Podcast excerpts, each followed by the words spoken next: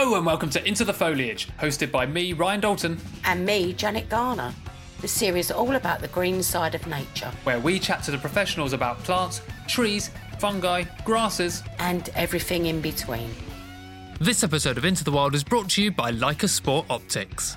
As the world opens up and we're able to venture forth and go and explore again, it's essential that we have the kit we need so we don't leave nature hotspots disappointed. With that in mind, I cannot recommend Leica Sport Optics enough. Leica not only have a great range of optics for a wide range of uses, but they also offer finance plans to help people like me that would rather pay bit by bit.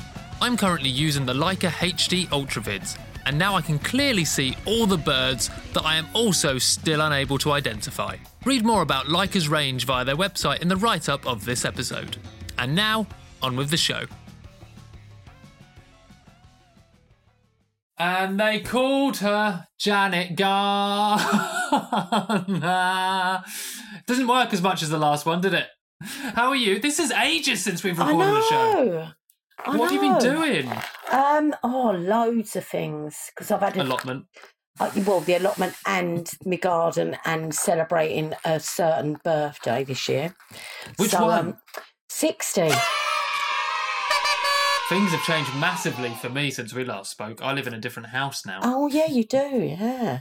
and I don't have a garden. It's Oh depressing me, but every shelf is covered. Don't worry. yeah, yeah. Every bit of space. My housemate's a bit like, "Can we just chat about the plant?" I'm like, "No, no, I'm really busy. I've got to go. Sorry, I don't have time to chat about it. I don't have time." Um, on that note, shall we do our gardening slash? For me now, it's got to be window box or plant highlight. I can't do gardening highlight. Um, what has been your gardening success or highlight since we last spoke? I'd say success is being able to cut flowers from my own garden, which Yeah. is uh, that's really Okay, I've got to tell the listeners before you before we recorded, Jan showed me she's got a lovely vase of cut flowers from her garden. That's impressive.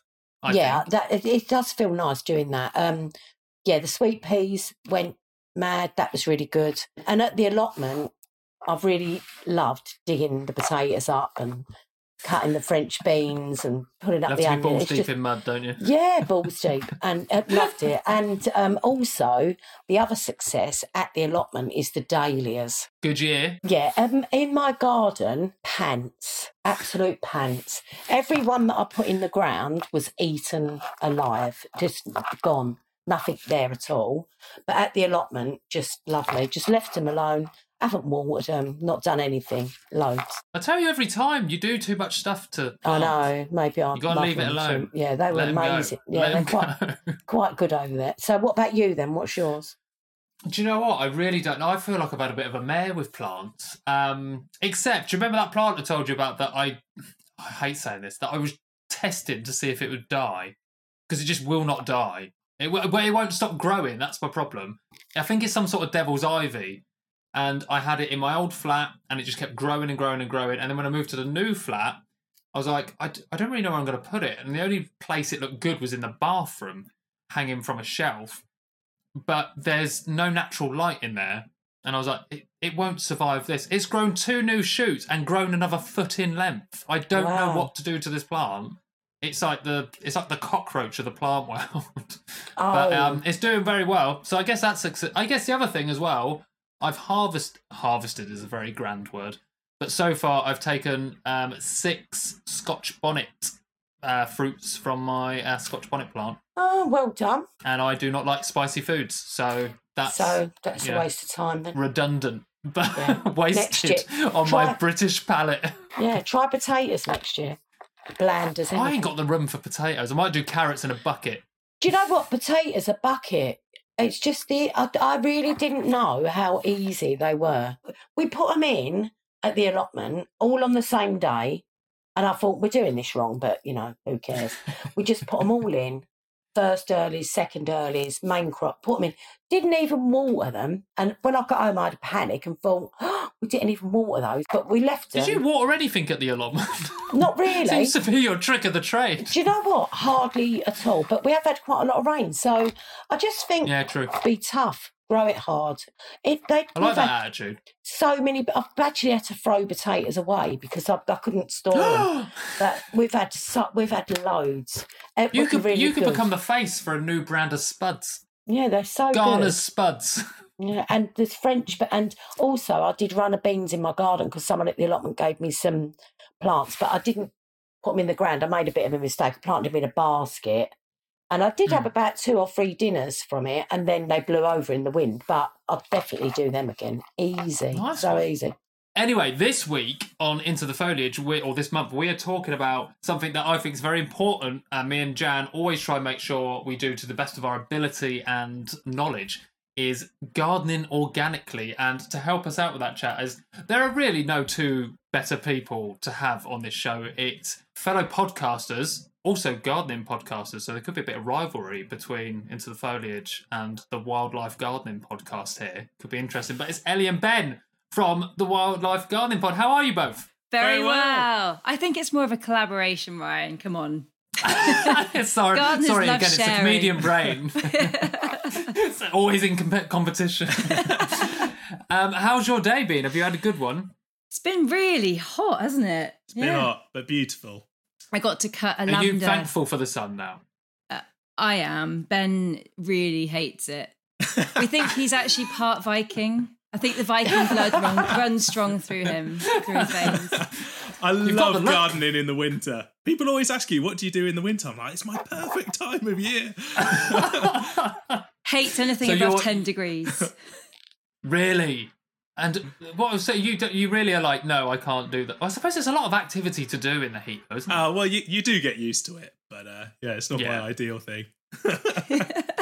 I do whinge a well, lot. well, well, of course we do. We're British. It doesn't matter what the weather is. If it's going to be crap, we'll whinge about it. But it's exciting to have you both on the show and to talk about this. And before we get started, we should ask a big, important question to you both. Can you start by telling us who you both are and what is it you do? Sure. Who wants to go? Well, I'll go. My name's Ben, And I'm Ellie. and we are professional organic gardeners, and we run a, a garden maintenance business. So there's lots of organic gardeners out there, um, but largely they tend to focus on growing fruit and veg. And a couple of years ago, we were already running the gardening business, and we decided why can't we do the normal maintenance organically as well? You know, just like any other jobbing gardener would do. Um, so we did. We just switched over to working completely organically, and we've never looked back since, have we? And none of our customers ran to the hills, which was really nice of them. Yeah.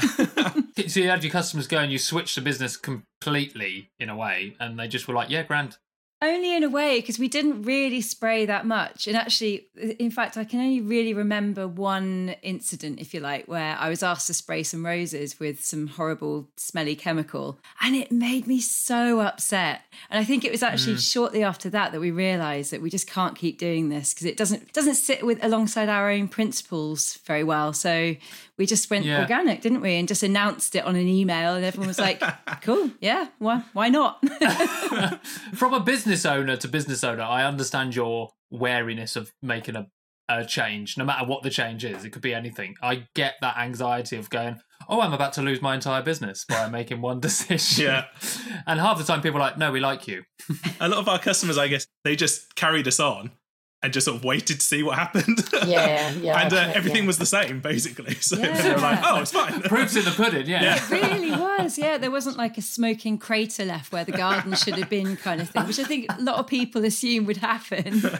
Just one giant snail appears in the garden. Oh, great, didn't work. Oh no, we still look out for that. We still look out for that. yeah. So when did it all begin? How did it begin with you? Your love of gardening and plants and Well, this Wildlife. question always gets asked to most gardeners, I think, and most people kind of assume that the answer will be the really fluffy, oh, it's in my veins, I'm green fingered, I was brought up on a farm or in a garden or born in a cabbage patch type thing. But actually, Cabbage Patch Kid. Yeah. cabbage patch yeah exactly Yeah. i am one now but i was i was adopted um no i'm i was uh, late to gardening really uh i came to it after a bit of a bit of a mental downturn shall we say when i was uh i actually changed careers a couple of times and I think I lasted six months in the teaching industry, if you want to call it that.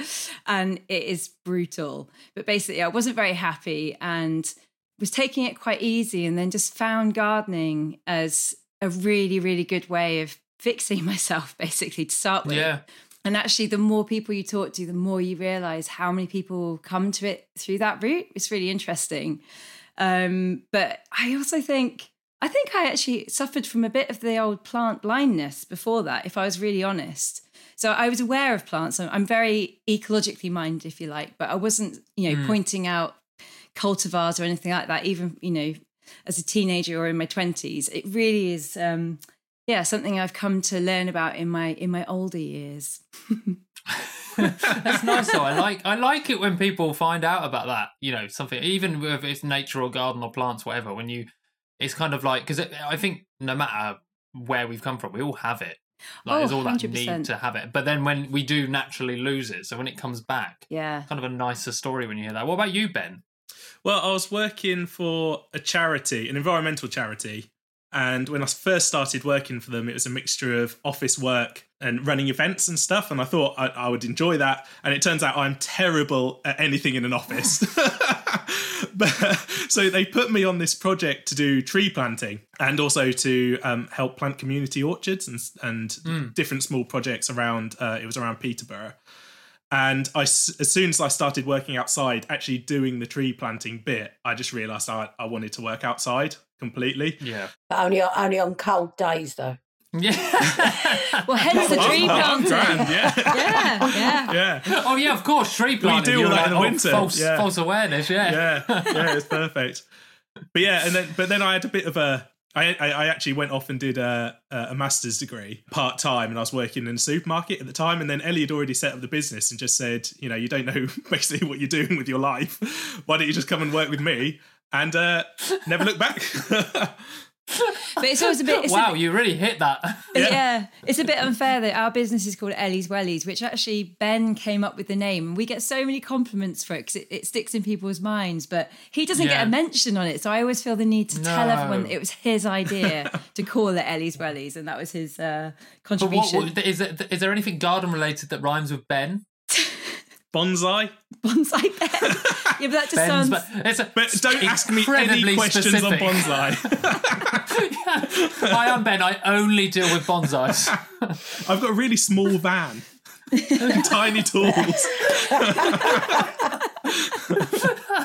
now we're getting into the tree planting you were doing. um, oh, I want to try and fit. It's got to be Ellie's Wellies featuring. It's got to have something, Ben's but boots. no, we can't think thought. of it. Ben's boots. Ben's Ben's boots. boots. Yeah, yeah. We do actually I mean- occasionally get calls from people asking if we sell them wellies. There so is some that could ve- add an extra layer of confusion. there are some very literal people in the world. Yeah. I mean, fair enough. Yeah. It's false advertising in a little, in a, in a way, I guess. It's just, oh, yeah, I know, but I mean, there's dog companies around here called, you know, Muddy Paws Walks. And uh, do you only get the muddy? It's like, well, no, obviously not. It's just a name of a company, you absolute weirdo. and don't call my business again. um, so today we are, uh, like we said at the beginning, we're focusing on being organic. Um, so we're going to start with an obvious question, or two obvious questions maybe. But Ellie and Ben, what does being organic mean, and why is it important to do this within our gardens? Well, first, I can I can I turn them round? Why is it important? Yes. Well, first of all, it's it's basically for the planet. When you're gardening, I think most people assume they're doing the right thing by wildlife, by nature, because it's very it's a natural thing to do. But only if you're not spraying everything to death with chemicals. yeah. And we, we we were talking about this recently, and basically there aren't many other hobbies apart from maybe something obvious like hunting, where Hmm. you potentially like part of the hobby is just to kill something. And Yeah, like you don't it- go down your like knitting club and just kill Yeah. loads of random wildlife on the way. Like, I what don't are know. the I've seen some people. I've seen some people in the WI. They've got secrets. when the cake out with the fly swatters. when the cake runs out, eh? When the cake runs out. yeah, it's not chutney in those jars. Um, yeah, I mean, it always makes us really sad when we go down a local supermarket in the spring and summer and they've got these big banners up saying, Love your garden. And underneath it is just row after row of horrible chemicals. I'm like, There's nothing, Yeah. there's no love there. It's So, anyway, so it's for the planet. Go organic for the planet. Um, do you want to take what, what it is? Well, you've covered quite a lot of it there. I mean, if you there's a really good organization actually for anybody who's going to be interested in this stuff, and it's called Garden Organic, and it's Hmm. like the organic gardening equivalent of the RHS. And they sort of give you five, is it five organic principles? So you can go away and, and read their website on that. But basically, what we think it is is just we don't use artificial pesticides, herbicides, fungicides, all the bad stuff. And instead of using those, we replace what they would do with a whole set of different methods. So it's barrier protections on crops or hand weeding or just using different forms of pest control, you know, organic compost instead of inorganic hmm. compost. And basically, there's just this whole range of things that are available to gardeners that you can learn how to do. And once you learn that handful of things, really, then you just don't need to reach for those bottles ever again. And it's much, much more, more preventative rather than just ha- seeing a problem and then killing it. So, with organic gardening, soil health is so, it's probably the most important thing to boost, basically, because what do plants need? They need the soil to grow in. So if you've got healthy soil, then you've generally got healthy plants. So if you feed your soil and keep that nice and healthy, then you should have stronger, more resistant plants to the things like pests, you know, when populations things get out of control and to various diseases and that's really quite a critical thing and to do that you also um, you ideally try and recycle as much as you can within your garden space so whether that's water don't want to be just like using the mains water non-stop um, if you can collect water and harvest it and that's really good you're treading much more lightly than you would be in maybe a conventional setting Yeah, making your own compost at home Yeah. as well. It's all just brilliant stuff that you can do. Bloody And- love compost it's my Yeah, so absolute favorite thing Yeah, Who we do as well. You know, my judge of a good compost is if it looks like something you want to put your face into. yeah. What? Okay, You know stop when it now. Sniff, it Yeah, smells so yeah. good. Yeah. We did- haven't done no, it yet. Sorry. Jan's nodding I'm here. She knows. that, I'm having that moment where I'm No, going, am I the it. weird one? no. So at the allotment, we've got um, we inherited a couple of the plastic bins, one with a lid, one without. So the one without, you know, not doing that well. But uh, the girl that I did with Carly, she made a couple of bays out of pallets. So we've got a couple of open bays as well, and then we've got these crates that we've got manure in, let, letting that um, rot away a bit more. But um, we've got courgettes growing in the compost bin at the moment at the top because it's sort of ready, finished. We're Yeah. not putting any more in it, so just put the courgettes on the top, so they're growing in the compost. Nice hotbedding. So, you should get some yeah. pi- get some Really? pineapples on the go on that. Yeah. That's what they used to do in the Victorian times. Yeah. Wow. Oh, Jan, whack a pineapple on it. Yeah, they'd make bays of, they'd layer uh, manure and then hay or straw and then, you know, layer it up. And then they just plant onto the top of it. And as it as it rots down, it, it creates heat basically Mm. and it keeps them going. Wow. Yeah. Could you do that with other fruits that require hot the temperature? You well, I mean, think there's things like melons, Yeah. um, pineapples. You could do it with. I mean, yeah, m- m- basically that sort of stuff.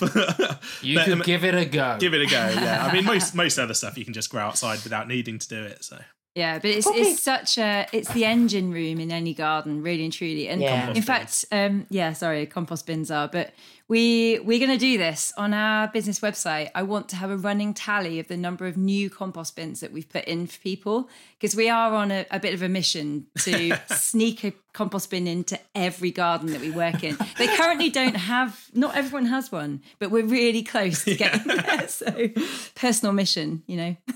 Are they hard to manage? no. no. Actually, I'll tell No. you those. Um, as you mentioned them, Jan. Those you know the black plastic Yeah, ones, the Daleks yeah. they call them sometimes.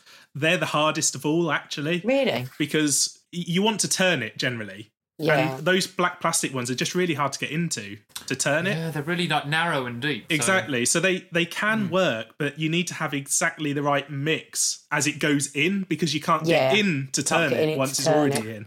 Whereas with an Ah, see, open that's why I thought it was difficult. yeah. So with an open bin, you can just chuck it all in as and when you get it, and then you can mix it up later. Yeah. Um, so I really, when we put compost bins in for people, we tend to do an open bin like you've done at the allotment Yeah. because I think lots of people try with those black ones first and they give up because they mm. don't work and it's not their fault it's it's the structure of the thing they're just difficult to deal with Yeah. but an open bin is is dead easy dead And easy Yeah, yeah, because Very good someone, wildlife. someone the other day I heard on Gardeners World or something, they'd covered it up and Monty went, Why would you cover up your compost? And I thought, good enough for me then. yeah. Just leave it open. Yeah, You yeah, know. definitely. But uh, I don't think. I mean, I haven't turned it, but I'm I'm a bit not wary what I put on there. But I've got two or three bags of shredding there at the moment. You know, like from work, Oh yeah. like the paper I thought you going to say shreddies then. No, shredding, but I've, I haven't put it on yet because um, I don't want it to be too brown. You know, and you just think, oh, and I'll just leave that there for the time being until it goes till I need to put that on. So Yeah. We try and do it a bit layery if we can. Yeah, Yeah. oh, yeah, Um, definitely. It does. Yeah. So I say it's no work at all. You do have to be conscious not to put loads of wet green stuff on. So no- Yeah. we actually, in fact, I was listening to your podcast whilst turning a massive heap of grass clippings, which. Uh, some grass cutters come in and do this massive lawn, which is part of the garden we look after, and you get literally it's like two meters squared of grass clippings, and it wow. stinks and it's slimy, and I was covered in this stuff. but my job, I mean, it's really I find this very satisfying. I don't know why, um, was to mix in all the leaves that we'd collected last autumn, and we and just layer it up like a big old lasagna. And then, and I found loads of insects actually while I was doing that. It- yeah, it was really good. I've got to say now, if we do have any Italian listeners, and I'm not sure if we do, but their stomachs are going to turn at the fact that you just compared a lasagna. Yeah, don't come To round us compost. for lasagna for tea. Yeah. Ultimate cultural appropriation. Oh, yeah. it's not good. Although saying that, I don't know how authentic lasagnas actually are to Italy. This is oh, not Oh, a food podcast, Ryan. Don't get into it now. It is not, not a time. If This you want wasn't that, on the list, Ryan. Come Stay on. away from the lasagna. So, where? What would be the easiest way for people to start gardening organically? How would we start that? Put down the pesticides and the herbicides. You often see avoid using. I'm like, no, just don't use them. Like, don't avoid. Mm. Just stop. Just Yeah, you stop. don't need them. You really, really don't. That is the absolute number one thing. And you save a bit of money as well if you're not going out and buying all those Yeah. chemicals, which tend to need to be resprayed and anyway, just bad. Yeah, that's the absolute number one way that people can really get into it. But as Ben mentioned earlier, another really good way is the Garden Organic. It's a charity. And like he said, it is the equivalent of the Royal Horticultural Society, but they, they deal in organic. A- anything you need to know about organic gardening, they are absolutely fantastic. They've got a really strong membership, but obviously, the more the merrier. Um, and they'll answer questions for you as well. Um, Oh, cool. but but also we're actually really lucky in Nottingham. There's there's quite a few community gardens for I mean it's quite a relatively small city, really, medium, mm. medium size. But we've got at least four community gardens that I can think of that I know are all organic. But one Oh, specific cool. one is Nottingham Organic Gardeners. And I just think that there are other places, you know, other, other places in the UK that will have these resources for people to get stuck in. So even if you don't have your own garden, you can go to these community gardens and learn all about it there if you're nervous at all or whatever, you're not unsure about what you're doing. And they're really, really good places to get started, really. Yeah, that's right. And if you're brand new to gardening just generally, then go to one of these community gardens as your mm. first step. There are lots of mistakes that you'll make in gardening, and it's just the nature of the beast, really. You have to go through the mistakes to learn what doesn't work. Yeah. We But- make loads. Yeah, still. should see our garden. But if you go to one of these community gardens, there are people there that can just show you what to do practically. It's just that you, you learn so much quicker if you go to one of these and start gardening with other people, or uh, you know, on an allotment site. If you get yourself an allotment, just you know, make use of the the people around you that can can show you what to do. But um, yeah, that's a that's a really good thing to do, basically, because they, Nice all the one. information out there. You just need to just need to find it. Is it Nottingham where you've got those allotments that have got the? I'm sure I saw on telly Yeah. where they've got with the alleyways and the Yeah. hedges. Oh, they're We've so just nice. we're about to get one, Jan. Really? Yeah. Oh my god. Oh. We've been on a We're waiting gonna list sign for it this two week. years. Oh, they're so nice. Two years? There's a Yeah. 10 year waiting list in Highgate. ouch, ouch. Oh, They're like ah, proper God. proper gardens with gates on and, Yeah. and big hedges. And Yeah, it's like it's the largest and the oldest allotment site in Europe, I think. oh, they're so Yeah. In. Europe? But they're Wow. They're huge. Each allotment plot is massive because they were designed. They weren't really just for growing veg. They were also they were like pleasure gardens. Yeah. So people have like lawns and stuff, and there are little buildings in quite a lot of them, old Oh. Victorian buildings, and they just you know relax on the deck chair and have a G and It was on, there was one a girl on Gardener's World last year. They showed it. Yeah, Yeah, that's it, yeah.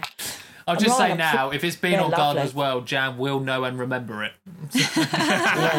That, that tends to be the rule for the podcast. I also love, Jan, how you've got like an allotment map of the UK.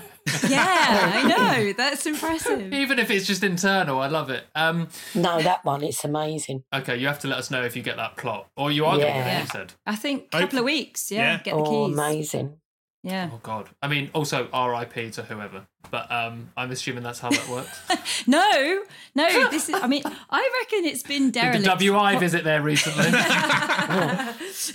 no, what we're about to inherit is a weed. It is a weedy hellhole. If I was completely honest. oh, is it? Oh, but they're the Oh. best. Yes, That's like mine at the moment. Well, I mean, basically, we've told all of our friends not to expect to see us for at least a year and a half, because it's going to take us that long to clear it. Well, luckily you haven't just had a year and a half to not see your friends, so that's perfect timing. they won't mind at all.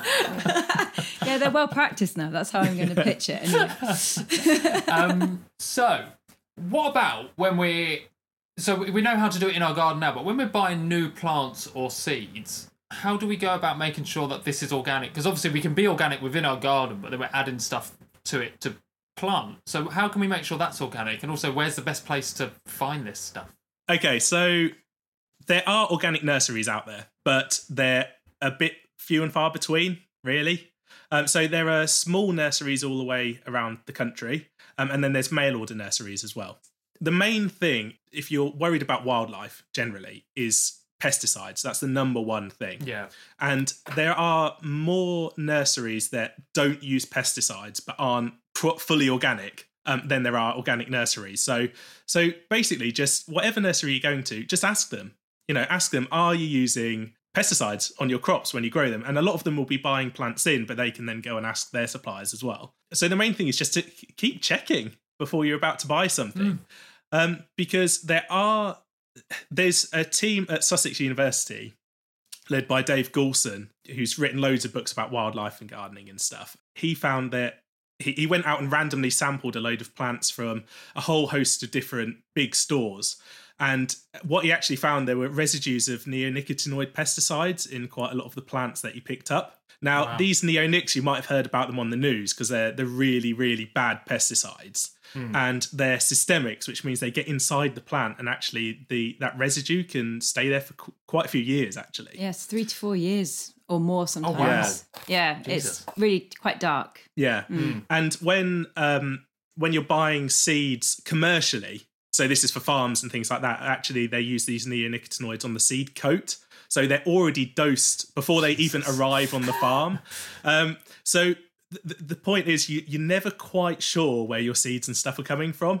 So basically, just try and go to one of the reputable organic nurseries. If you can't, ask your nursery, your local one. And quite often, a, a, a normal garden centre will be having plants from lots of different nurseries. So they'll be able to get in touch with their suppliers and say, well, actually, this lot are okay, this lot aren't okay, you know, and then you'll just have to take your pick. But but Yeah. really, the best thing, if you can, most of the seeds will be untreated, the flower seeds that you buy. Um, so really, the best thing is to grow your own stuff from seed, or to get cuttings from friends as well. Yeah, then you're absolutely guaranteed to have an organic plant. Obviously, you know what you've put on it or what you've not put on it.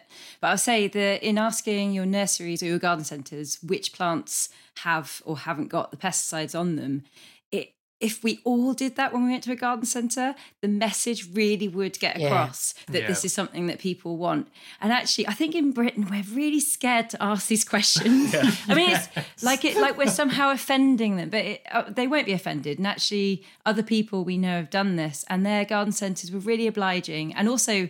They, I think they learned themselves f- through the act of finding out, and they were a bit surprised to find out which plants actually had, you know, pesticides within them and which ones didn't.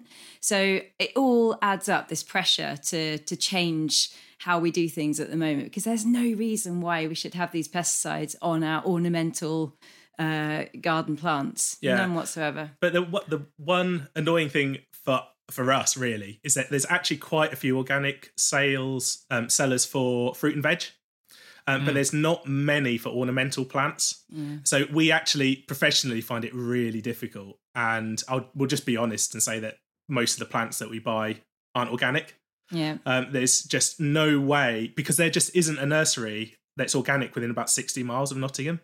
So you know we just we just can't we can't find the time in our week to go and you know to one of these nurseries. But if you're you know a normal gardener at home, then you can get things mail ordered to you. So Yeah. you know you can go Yeah. to one of the mail order suppliers. So it's Mm. so it's one of those things where the, the trade is going to take a long time to catch up. You know, we quite like our local wholesaler personally, but if a, an organic wholesaler turned up, we'd be right over Oh, there yeah, and they'd have all definitely. of our money. Yeah. Um, but it's it's just not an option for us. But yeah, if you're buying stuff at home, then yeah, just go ahead, just do a Google search. Really, I mean, Mm. there's big places like there's the organic catalog online. There's organic plants as well. They've got a website, um, peat free plants. For fruit, really good one is Walcot Organic Nursery. They do fruit shrubs, you know, gooseberries, and they do big top fruit trees as well, apples and pears, all that sort of stuff. And their quality is brilliant as well. I really recommend going to them. So, but there's there's loads more as well that you can go and Yeah. go and Go- look up. Google is your friend with this one. Yeah. But it's, It it's worth doing the research. They do exist. I think that's a really Mm. important message to get across. It's worth looking for them because they are there. Critter control. How do we? I mean, you know, I know some. It's easy, you know, the predators will get them, but there's there are some critters that are difficult to get rid of, aren't there? Go on, what, you, what you got in Yeah. mind, Jan? So, well, on, on our list, we've got aphids and greenfly. I mean, uh, you know, ladybirds is that really, and it hoverflies and yeah. Are they easy to get in? like, like not Oh, aphids. I right, know so- are.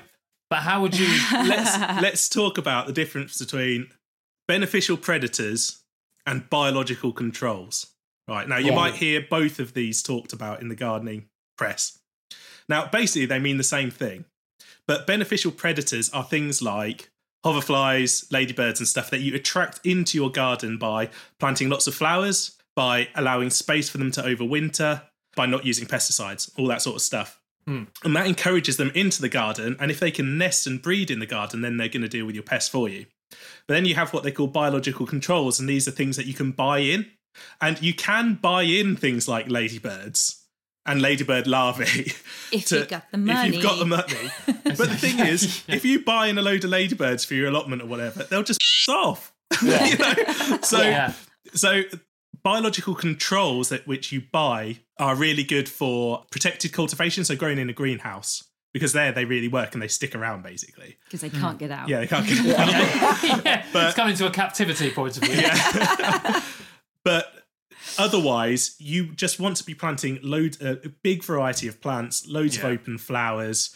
Um, yeah, not spraying, or, or don't be too tidy, all that sort of stuff, and that will allow the population of those predators to build up, and they will deal with the aphids and stuff like that. Generally, I've got a question for the vegan in the room. Go Genuinely on. I'm I- I- wearing a t-shirt that says vegan. I didn't realise.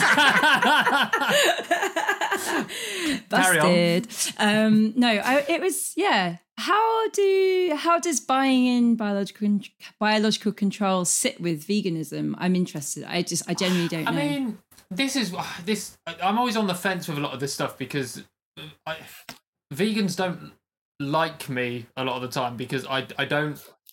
It's not the individual animal I'm vegan for; it's the planet that I'm vegan for. So I do what's beneficial for the planet. Now that's not Right. necessarily defined within veganism, but my diet is 100% vegan.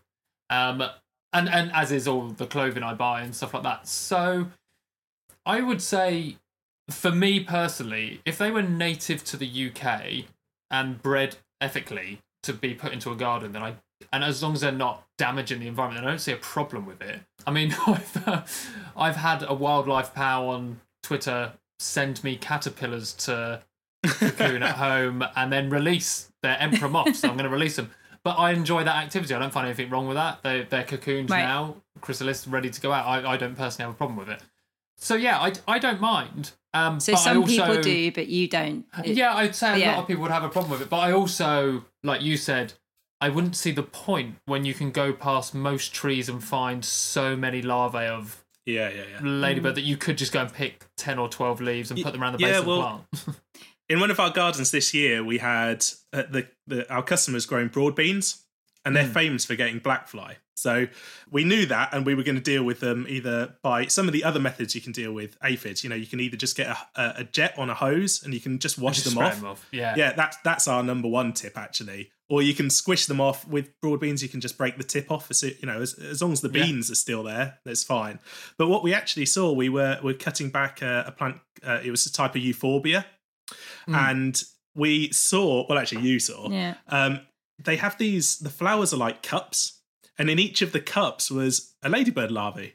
So when we cut all these off, we just went and put them all the way around the the broad Yeah. beans. Job done. Job done. And it is so quick as well. Yeah, it is. But I did have to text our customer afterwards, being like, the strange mulch that I've decided to use around your broad beans. There is a rationale behind it, honestly. And then she actually went and had a look, and she was like, "Oh yeah, no, I can see them." And actually, genuinely, I'm not just saying this. The the black fly disappeared. Really? Yeah. Because there, I mean, there were that many ladybird larvae. They Yeah, didn't have were a bloody chance. No. Like, there Well, were I so did. I did it on a plant. I, I think I put about four around the base of. I can't remember what plant it was now. And I'm not kidding you. From a larvae, I think they were already cocooned up, ready, so they weren't larvae anymore. But they, I think, five days, and the plant was green fly free Yeah. completely. Yeah, And yeah. I was like, well, that nailed that. yeah, exactly. And but the thing that people do maybe or don't understand rather is that to aphid populations they tend to come in really quite early in spring. As soon as the temperatures start rising, Yeah, they're like, yeah. "Wait, let's go, guys!" Whereas things like um, all the predators basically just take a little bit longer. It's just the natural predator prey cycle. You just expect it. And what our biggest piece of advice is that we just constantly say is don't panic because the cavalry will come Yeah. basically It takes a while, but they'll if get you, there. Yeah, it does take a while. And and the, the point with the pesticides is if you end up spraying, if you did panic, for example, and you end up spraying all those aphids off, you've just removed all of the food source for those predators Yeah. to be attracted in by. And potentially, if you don't know what you're looking at, you've just killed off all those ladybird larvae as well. Because they might already be there. loads Yeah. of people don't know what they look like. Yeah. I didn't know what they looked like seven years So that- ago. It's, and that would mean once they're gone, you know, okay, you've sprayed it and you've dealt with the problem once, but because there's no predators, you're gonna have to keep spraying them again and Yeah. again and again. Yeah, yeah, yeah. It's a Um, cycle, isn't it? Yeah. Yeah. Maybe we should say something about the sprays that are on the the, organic, market. well, the organic the sprays, closer yeah. to organic, Because- not quite organic. Yeah, there's so I- I think what maybe what you're trying to get at, Jan, is what if that doesn't work? you know, Yeah. because it's all very well saying you know they'll turn up, and there's very very few times we have to use a spray in a garden of any kind, but there is one that there's one particular pest that we have to occasionally use it for, and that's lupin aphid. Mm. Now, lupin aphid is a it's a non-native aphid that has come into the UK, presumably on lupins, and its lupins are its food basically. And Okay. these aphids are huge. They're chunky. They're so big. They're like three millimeters long, something like that, which for an aphid is really, really big. That is long. Yeah. Yeah. And they're too big for stuff like the ladybird larvae and the hoverfly larvae and so on to actually eat. They're just so hench. they can't they can't get at them. so so it so that we've had a couple of times when this type of aphid has come in. Oh my And god! When it no, when it comes in, it really comes Oh, in. it's a We, you can't see any of the lupin. Yeah. It's just like an aphid skin all the way up it, Oh and my it just completely decimates. Yeah, it's quite bad. So so if that happens and you want to do something about it, right? Now, let's say we've tried everything else. You know, we've tried all the other organic advice. Maybe you want to use some sort of a spray. And the question is, what type of spray is safest to use? Now, this is going to sound odd coming from the organic gardeners, but actually, oh yeah, we love Trump. Uh, You did we not you say that? um, no, there's there's quite a few organic sprays, bug sprays on the market, and they are not safe for wildlife because they use a series of chemicals that they call them organic. They get the organic label because these chemicals come from plants, but plants are producing these chemicals as an insecticide, and they're broad spectrum. So if you spray them on the la- on the sorry the aphids, sure they'll kill the aphids, but they'll also kill the ladybirds and they'll kill the lacewings and they'll kill whatever you spray them on as well. So yeah, they don't tend to market this on their packets. No. They'll say organic, and that's fine, but then they say also kills bees or whatever. It's in really, really small writing at the bottom of the Yeah. bottle. yeah. Looks like the barcode, actually. yeah, so the Um, best thing to do instead is to use a soap based spray. And Yes. ideally you want to use a, a horticultural soap because that doesn't have all the stuff like the mm. fragrances and things that you get in fairy liquid or what have you. Yeah. And you don't need to add anything else to that. So lots of people you'll hear talk about making a garlic spray, something Yeah. like that. Now, garlic spray, again, garlic produces chemicals that are insecticidal. And garlic spray is a broad spectrum insecticide. That means it kills not Kills just the whatever it things you want to kill. Yeah. It'll kill yeah. everything else around it. Yeah. So. So basically, we don't use anything that you hear all the time on organic gardening forums like neem oil, garlic Yeah. oil, all that sort of stuff. Don't use any of it, but we do use soap based sprays. You can go to companies, just search horticultural soap on Google, and it will tell you the instructions on the pack, and it's just the soap and the water, and you spray it on. And we've spoken to scientists that have actually been involved in the research on how this stuff works. And I, I won't go into the detail of it, but basically, it actually will kill the aphid, but it won't touch anything else Yeah. Amazing. because big things can outgrow it. It doesn't really bother them. It's Um, still a last resort, though. So Still a last Yeah. resort, Yeah. Like we that's just said, safer. we that's only, definitely we safer. really only use it on the lupin aphid because they're Yeah. such Yeah. beasts that won't nothing will eat. and also invasive. So oh yeah, exactly. Yes, yes. exactly. Yeah. So they shouldn't be. here. Can I ask my specific question, Ryan? Yeah, go on. Yeah. Of course you can, It's, um, Jan. it's about it's about spraying. what about box caterpillar? Whoa, Now, that is Have a you, yeah. by any chance, with your home base box plants? Because I listen to you, Jan, with your home base box plants in your chateau. Yeah. Have you ended up? have you ended up with box moth caterpillar? Uh-oh. She's fuming. Look at her. Yeah, Number there's one. At least, there's at least two, and I only know it. I, there- one of them I've got sick. They're all bargains. I've Yeah, none yeah. of them I've bought, but uh, I haven't paid the right money for any of them. But I think I've got five or six because I wouldn't. I wouldn't pay it for box. I just think you're wasting your. Money. You might as well throw your money down the drain, mightn't you? Because if it's not the caterpillar, it's going to be the blight, isn't it? Oh but yeah, yeah. I've actually seen, so they're only small caterpillars now, a couple on two different plants. At Are they least definitely? two, They are definitely box tree caterpillar because they. black and green. yeah, Okay. Yeah, First of all, I know this is one step further than you've already gone. We actually don't. We recommend not to put box in, basically. yeah, I'm because, not doing it anymore. Yeah, Yeah, well, we, no. don't, we don't plant it at all now. But No. what we actually uh, we have one garden where it was already before um we I think we got the first record in Nottingham. Possibly Yeah, who knows we found it in a garden. Really? Yeah. Uh, yeah. well so it only came into Europe in 2007 and it and then by 2011 it was like everywhere Everywhere, yeah. because obviously it flies Yeah. so it can get everywhere um and we love box in our British Yeah. chateau yeah. Yeah.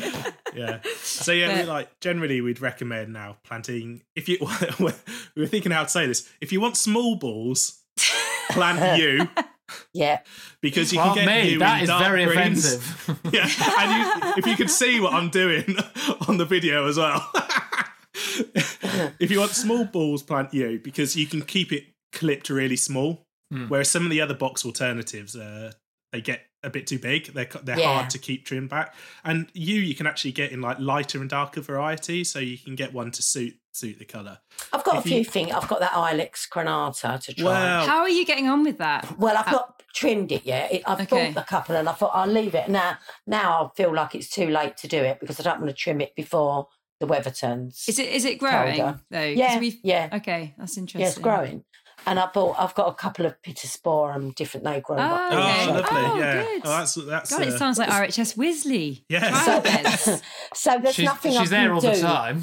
Oh no, Hyde Hall, Hyde Hall. Hyde Oh, Hall, sorry. Sorry. Been there today. Sorry, though.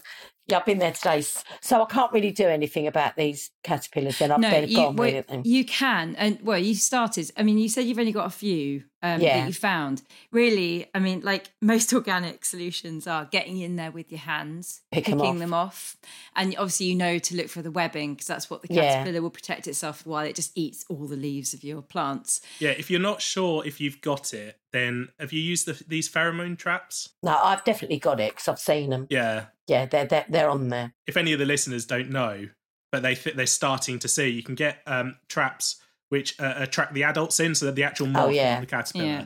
and then you know, and then you know you've got a problem. And if you can get that early, if you can spot that they're there but at low numbers, then the hand picking really really would work. Oh, okay. But that's but you've got to get in there early Yeah, because once there's a big problem, Yeah. you just you, you just. I'm can't do thinking it. about just throwing them away to be honest, and just giving up. Well, there are It's other extreme. things. There are other Yeah. There are other products that you can use basically. Yeah, there's actually a nematode, but it's like an all-purpose nematode. Yeah. And if you if you read up on it, it won't guarantee to get rid of all of your caterpillars, but it can help. And I think it's I think Nemasys do one and another company called Dragonfli, and it's like natural fruit and veg protection. I think that's its general Yeah. term. But if you search for nematode for box tree caterpillar, Oh. Then that is one solution. It's like a lot of things need a multi-pronged attack. Yeah. yeah. Yeah. So hand hand picking, the pheromone traps will obviously catch some of the adults, maybe before they've laid eggs. Who knows? So that might even be worth putting up. And as Ben said, it gives you an indication of how bad your problem is. So if you're getting hundreds of, of uh, moths being caught, then it might be time to say goodbye to your box balls. Yeah, I mean there is Um, something else you can use, and I- I'm not really sure if this is licensed for the for the homeowner to buy. You can buy it online, but I don't really know the legality of it. But it's certainly a legal um, product for professional use, so you can get somebody in to use it, and it, it's considered organic as well. And it's called um, it's a, it's actually a bacteria, and it comes in a powder, and you use it as a spray. It's called Bacillus thuringiensis. Oh, I've heard of this. Um, Okay. yeah, and what it does is it gets onto the leaves, and the caterpillars eat the, the leaf, and then it produces um, a crystal inside the caterpillar, and uh, that and that for gruesome reasons I won't explain Yeah. kills them, um, and that's what a lot of the big um, estates with loads of box will use. Um, but it's, it is a bacteria. In fact, it's a naturally um, occurring bacteria that has been found in the UK. So you can you can buy that as well. You know to give that. A yeah, go. I think But- I saw that on um, on YouTube. That Bunny Guinness, you know, the garden designer. She, oh yeah, sort yeah, I think she was using that. Yeah, well, Probably, Bunny's at the moment. She's trialing. I don't know her. I've probably seen the same video as you. Yeah. but she's. I know she's trialing some supposedly blight resistant box, Yeah, which is Yeah. supposed to help with the other problem. yeah. But you know, we just don't. You know, in our daily work, we can't be bothered with all this spraying. no, that's Yeah. how And- I feel. I and the thing is, the think, oh, nematodes and the bacillus, although they only target caterpillars, you know, they're fine if you spray them onto other things. They will kill all caterpillars that they touch. So you know, if you get other sawfly caterpillars or butterflies or whatever ha- happen to be in there, um, Yeah. and it's going to kill them as well. So again, a, a, a total last resort. But Yeah, yeah, that's why we just can't be bothered with all that sort of stuff. No, so we I- just don't I plant think it now. just give up. Any plant that needs that many chemicals or whatever, Yeah. or that much yeah, it's, attention, what's it's just Yeah. point? yeah, Yeah. no, Yeah, definitely I put agree. something else in. What there's got? To, I've got to ask about these because this is right. I love these animals, but this is something that because when you were talking about the bottles on the shelf in the supermarkets when gardening years, or gardening time of the year is coming up, it's like the same kind of killers, and there's always slug and snail killer is like got to be one of the most commonly bought products, and it's always like in, it always says instant snail kill. I'm like, how quick do you need this animal to die? when Yeah. it's a snail. Like they don't Quick. move Yeah. fast. Like, um, so what? What? How can we organically? Not that I would want to, but get rid of slugs and snails or prevent. So, them? you know, the RHS does their annual pest and disease list, and it's based on the number of inquiries they've had from the general public. And slugs and snails, they basically hover around the top spot, top three probably. They just never, they're never far away from top three in that list because they they can be extremely destructive. Yeah. and Yeah. and particularly with like the demise of the hedgehog, which is one of their mm-hmm. natural predators, then and thrushes as well. Like we're basically just screwing over all the natural controls and leaving ourselves with this massive problem. And believe me, like we also have slugs and snails in our garden. But it's yeah, there's well, there are a few things you can do as an organic gardener. So I think if you've listened to our podcast, it's a test. Um, we we do something. We call it night safarying to make it sound more glamorous. Uh, Less- less but killing. what it involves is we go trophy hunting. what we do is we whack on the marigolds and we have a special bucket.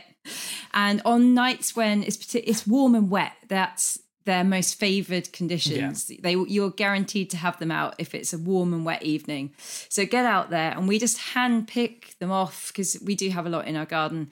Put them in the bucket, and then maybe the next morning we'll take them. You've got to go quite far with this if you're going to take them somewhere. As in distance. Yeah. Yeah, yeah, because they, they can travel. Like a lot of people say, oh, just chuck them in the neighbour's garden. Don't do that. Not just for the ASBO risk, but also because they actually they they home. They have homing instincts, and they it's They'll been be shown. back. It's been shown they can travel up to thirty meters. So unless you've got a really good arm, and I honestly thought you were going to say 30 miles, and then I thought you were going to be getting in an Uber with a bucket of slugs and snails. Going to Well- Leeds, please. we we are we are lucky. We have got a, quite a big park, you know, a couple of streets away from us. But honestly, the, we do feel really weird when we do that. Like taking Yeah. this bucket and the marigold. We have Like to do it. 11 o'clock at night, we go down to the Oh. local park and chuck them in a hedge. but Love to with the local thankfully, papers. thank, thankfully, where we live, there's probably weirder stuff going on. So Yeah. actually, Yeah. we're kind of. I mean, this is So anyway, Britain, so So Yeah. that re- just, I mean, that physical removal, because if you're getting them early in spring, they're going to be the ones that are breeding for that year, and that that's Yeah. where your population comes from. And it is the tiny baby slugs that are so hard to control because you can't Yeah. see the buggers. But um, yeah, so doing that in early spring and and how often you can in the summer is a really good way. Um, you can try all the various barrier controls you may have seen, like the eggshells. We don't tend to use them because we've not had that much success, and it's it might be something that you need to do alongside all these other things. I think the RHS actually did a study on all these different things that you put around plants that people recommend. So yeah, it was like eggshells and then coffee grounds and stuff. And then they filmed the slugs and they just go straight over it. Yeah. Yeah. this is They what I don't give it to understand when people say Yeah. egg, um, eggshells is because like snails They have just- a calcium sac that they they use to produce Okay. calcium for their shell, and they get their calcium by eating pretty much anything calcium. So you're feeding. Yeah. Surely you're just So you're making them. super tough Yeah, snails. that Well, I used giant to give snail my giant. African land snail eggshells like on top of There its you diet. go. So Wow. it, mm, yeah. So it must. Oh, well. just, I don't know if that's true, but it wouldn't surprise me. Yeah. Well, the, the theory is they don't like traveling over the roughness, yeah. but Yeah. again, like that's Yeah. it- the Yeah. jury's out on those things. yeah. I mean, there's Yeah. stuff like um, you can buy pelletized wool. Well, I've been using um, um this is what Roy at the allotment told me.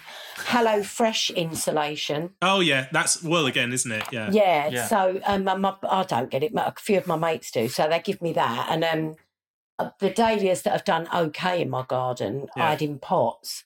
So I just put that inside the top of the pot, Yeah. and it did seem to stop it. Yeah.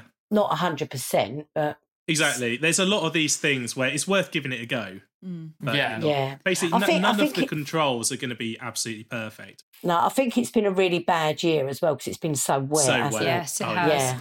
Um, but also there are nematodes for them, and Yeah. they do work. Particularly if you've got a small garden like us, where it's a discrete area. Just put it down. Hopefully, your population will be controlled. Yeah, good for pots. do, you, Um, do you guys know what we're talking about when we talk about Yeah. nematodes? It's like a, you put them in water and can, don't you? yeah. yeah. They're like a tiny, tiny worm, Yeah, and they um and they will get into basically the bodies of the slugs and snails. Yeah. And they um they actually release a bacteria that I think it stops them from feeding or something. Yeah. But it, they they're quite effective. So the nem- nematodes are a good thing to use. I think that um, we've been quite lucky at the allotment with the dahlias because the one next to us used slug pellets round Mm. his Yeah. runner beans. So I think all the slugs were going over there right. Yeah. to, to the slug pellets. So we've not had any dahlia damage at the allotment. Oh. Do you Yeah. do you know what sort of slug pellets your neighbour was using? No Blue, idea. You know, like no, they're not. All, the ones next door is like, oh, they're not organic. On the, yeah. you know, they use anything. Right. Um, they're not. You know, they use whatever. So, but they attract the slugs to them, don't they? yeah. Yeah. That's right. So Yeah. I think that that's why we've been pretty much left alone because um, we don't spray or use anything on the allotment, but I think everybody around us does. yeah. Yeah. So they're all going over Yeah. there instead. So, um, So our, so it's only. I mean, in my garden as well, the dahlias got hammered. yeah. Um, one hosta that I had in a pot gone, but it's coming back. But I've Yeah. decided now that I'm just trying to grow stuff that slugs and snails don't really like. I was going to say, when you're growing fruit and veg, obviously, is they seem to just love it. They know that that's what you want to do is eat it, so they go Yeah. for it first. It's like an instinct. I don't know what it is, Yeah. but basically, like you said earlier, the harder you can grow your plants, so make sure they're properly hardened off before they go in the ground mm, where Yeah. they're more vulnerable. You're not going to solve the problem, but it will be significantly Yeah. easier, and they just won't be as attractive to them. So that's a really good good tip as well. Yeah, because Yeah. most, actually, most, particularly the slugs, the vast majority of the species we have in the UK don't eat living plant material. They only eat the dead plant material. And in fact, lots of slugs will eat other slugs. Yeah, Yeah, Um, yeah. yeah, so- I've read that. We we go and like we use well, we don't, but people go and use slug pellets and stuff.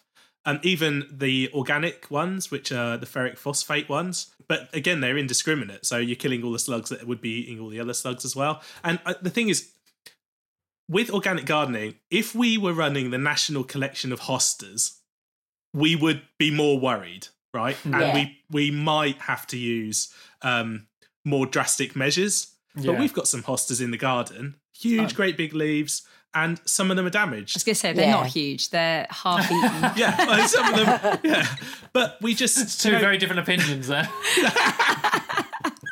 well, they are Skeletonized. no, they are eaten, but I just don't worry about it too No. much. No. You know, I just think right. So in that position, hostas aren't going to work. I'll Yeah, I saw a something else. hosta at Hyde Hall today that was massive, and it was just it was like a lace curtain.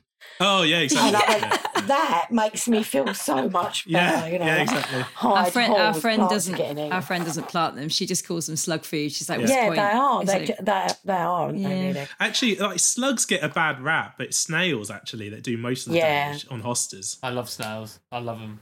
Sorry, like there's people listening that might not like them, but I, I absolutely love snails. Oh, I'll tell you what, Ryan. When we go on our night safaris, we'll jump on a train. We'll nip down to to- London. yeah. Do it. I've not got a We'll garden. give you a delivery. There's something I was doing when I did have a garden. Well, actually, well, now handy I've got window boxes, but now when I was in my garden, things that I could, I planted up rather than having on ground level because it was just a concrete garden, and I think a lot of people do have just flat concrete gardens.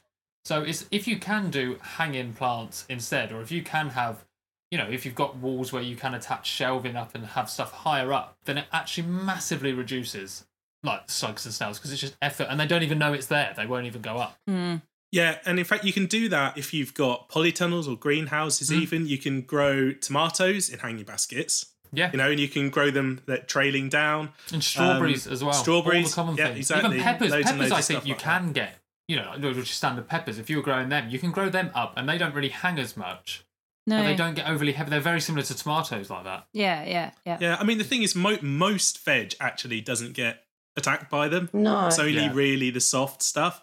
And things like lettuce, basically, we just grow enough lettuce that they can have some. Yeah. You know, in one in one lettuce pack, you get something like a thousand seeds. you know, you just how much lettuce can you possibly need? Just plant an extra twenty lettuce. I know. Or one. Who's eating lettuce in 2021 anyways? Yeah, know what I 'cause, mean? uh, and it's Slugs. it's about like management because Says the with vegan, lettuces, yeah. but if you go and i- instead of harvesting whole lettuces, grow thirty lettuce plants Yeah, and take yeah. a leaf off each, right? And then you've got 30 lettuce plants. And then if one of them gets destroyed, you're still left with 29 lettuce plants. And it's Yeah. fine. But if you've gone and cut them all off at the base and, you know, or dug them out, then there's not as much left over. So, you know, Yeah. there's little ways of managing your garden that just mean that a bit of damage doesn't matter so much. And if you do, just as one final, final point, if you do use the ferric phosphate, which is the less bad uh, slug pellet, you really don't need to spray it like confetti. It's like I think the the going rate I think is four to five pellets per sort of A4 page in area. Don't because you see people just like chucking it around like bloody yeah, like sweets. confetti, yeah. Yeah, Yeah, I mean, some some allotments are like the soil is painted blue, oh, Blue. Yeah. and I just like how you'd want to. I, I just wouldn't want to eat the food that came off No. an allotment when they were doing that. No. anyway. No. So I'm the same. I used, I used to before, before I used to look into it. I used to just laugh and say to like my girlfriend, "How aggressive are some gardeners with the Yeah. names of the killer that you uh, go, that's the one I want." It's like Jesus. Yeah. Some of them are like napalm ant killer. You're like Christ. yeah, They're ants, guys. They're not. It's not World War Three. like, calm down. Right. So whilst whilst we've got you both on, we've got to ask you about your gardening podcast. It would be a crime. But even though, even though we're competition, Ryan, Well, Suspicious you know, face. you, you've got 30 seconds. Go, no. okay, fine. Right. yes. Um, right. We- How did the Wildlife Garden podcast come about? We basically listened to a lot of podcasts, like a really good one called Into the Wild Yeah, and Into in. the Right, time's up, I'm afraid, Ellie. Uh, no, we basically just wanted to make something that we wanted to hear because there's Yeah. loads of literature on wildlife gardening now. Thankfully, it's becoming way, way more mainstream than it was 10 years ago, even. But actually, there wasn't anything to listen to. And being gardeners, while I do, we both love listening to the birds, but we do also, you know, want to feed our brains. So Yeah. we thought, let's make a podcast about it. And there's loads of stuff as well on insects or the wildlife side of things, Yeah. like Into the Wild. Just going to say it again. Uh, but there's also loads of podcasts about gardening and plants. And basically, we just wanted to pull the two together because we get quite into the science of both so like we love botany and that, that word scares a lot of people but we we're learning at the same time and we try and deliver it in a way that we would understand it because otherwise we wouldn't yeah, exactly. sense. Yeah. so uh, I don't know. It's just really, really fun. We're loving doing it. It's, it's, yeah, it's really nice. Really love to get the feedback from people as well who seem to be enjoying it. So Um, what's next for the show? So you guys, and I will say to that genuinely, it's a lovely podcast, and also from the stuff we've been speaking about today. If you want more detail on that or more tips, then go to this podcast because it's the perfect place. So what's next for the show? What have you got? Have you just done ten episodes? We've we're on 16 16? or 17? Or 16, 17? like oh no, you did um 10k downloads. Yeah. Yeah. 11k Yes. now. 11k. Yes. Christ, Wow. I know. they're catching us up. That's amazing. Um, so what what have you have you planned anything else, or are you still like this is so early on? we've sat down and we thought about all the things we want to know about. So we've actually got like a three year calendar already because we're only Wow. once a fortnight.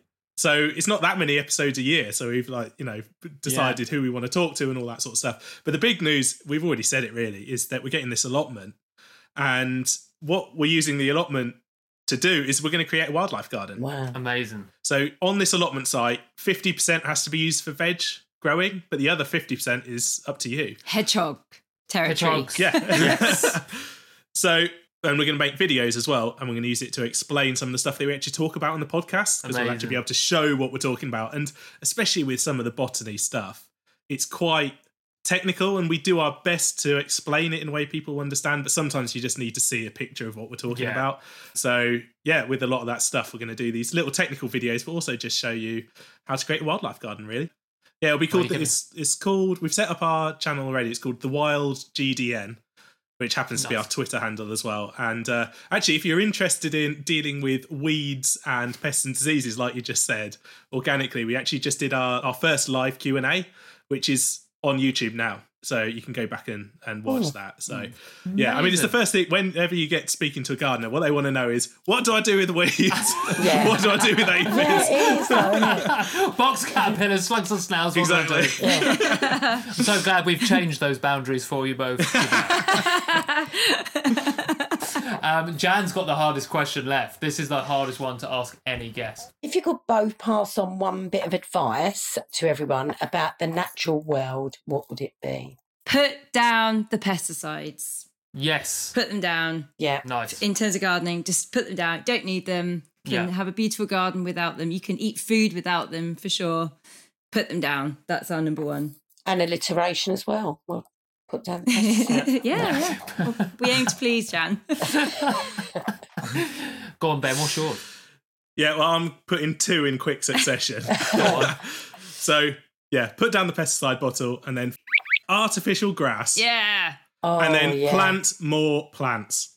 Yeah. Because whatever it is for wildlife, if you put more plants in, your problems will be solved. Because Yeah. all the more plants you got, the more beneficial predators you've got, The more the everything. less you've got. pests you're going to have, Yeah. the more beautiful it will be. Just don't have so much rubbish and empty soil and you know allotment sites sometimes are just half full of junk just Yeah. get rid of it all and plant more plants I don't need telling twice, Ben, to go No. and buy more plants. Jan, can you not listen to that advice? we So- give you our blessing Um, one thing about the artificial grass, because we've said that a couple of times on the show, absolutely right. One thing I've been doing recently, there's not loads round in London, but I was in Bath recently. I was quite surprised to see some gardens with it there. Um, but if, if I walk round it this time of year, a lot of people are in their front gardens. So if I walk past and they're there, I comment comment on how shit it is so they can hear. Yes. We do the same. So I'm now We do just same. publicly shaming Yeah. it. So if they're in there just enjoying a drink, I go, that garden looks so for that Yes. fake grass, and then walk off. And I just think it's a bit like you. If you say it enough, Yeah. like with the garden centres, if you ask, it will they will notice the change. Maybe if you just start. I've just realised um, I've added my own bit of advice on which is yell abuse at people who've got artificial grass. That is not what I'm saying. I'm just saying make a point. To, No, it's more. Pa- it was more passive than that, right? We Just can flip walking that past. into a it starts passive. we can flip that into a nice alternative, which is something Ellie's and some friends of hers have actually been doing. Is when you see a nice front garden, post a little note through the front door and just say thank you for having a nice garden. Oh, because somebody Yeah. might be thinking, oh, this is a lot of work. Maybe I'll just put some of that artificial turf Yeah. down. And it might just take that one little note to go. Actually, you know what? People appreciate this. And even Yeah. better, if they live next door to an artificial grass person, you can shout it loud enough and go, Doesn't your garden look amazing with all these plants? And then they're like, Oh God, what have I done? Maybe in my head. Or you could start a neighbour war. you could just post the card through and be like, your garden looks way better where, than that. It's where we're headed. Come on, it's where we're headed. Number 53 is beautiful, but yours is Yeah, yeah. Do better, D minus. um, Ellie and Ben, thank you so much for Thank joining you. us on Into the Foliage. It's been we've we've learnt a lot, and I've seen Jan making that, so believe me. A star, Jan, A star. Jan, you've got our number, Yeah. haven't you? If you've got any questions, just give us a shout. Ellie's Welly's Ben's boots. Get them written down and give them a call. Um, thanks so much for joining us on the show. It's been an absolute pleasure to chat to you. All the best for everything you guys have got coming up Thanks. with the Thank you. podcast and the Yeah. biz. And enjoy the rest of your sunny week in the garden. You too. Bye. Thank you. Bye. Thanks again for listening, everyone. If you'd like to keep up to date with the projects and work Ellie and Ben are working on, then you can follow their podcast on social media. The tags are in the write up of this episode. You can also get in touch with Jan and I at intothewildpod at gmail.com or on social media at Into the Wild Pod on Twitter and Into the Wild Podcast on Instagram. A reminder that any views or opinions expressed in today's show belong to the person who said them and do not represent Into the Wild or Into the Foliage or anyone that we have worked with or are affiliated with. Into the Wild and Into the Foliage always aims to be a free show, however, running it and producing it is not free. If you would like to support us and say thanks, then you can do so by buying us a coffee. Our Ko-fi link is in the write up of this episode. Until next time, keep well, stay safe, and live the good life.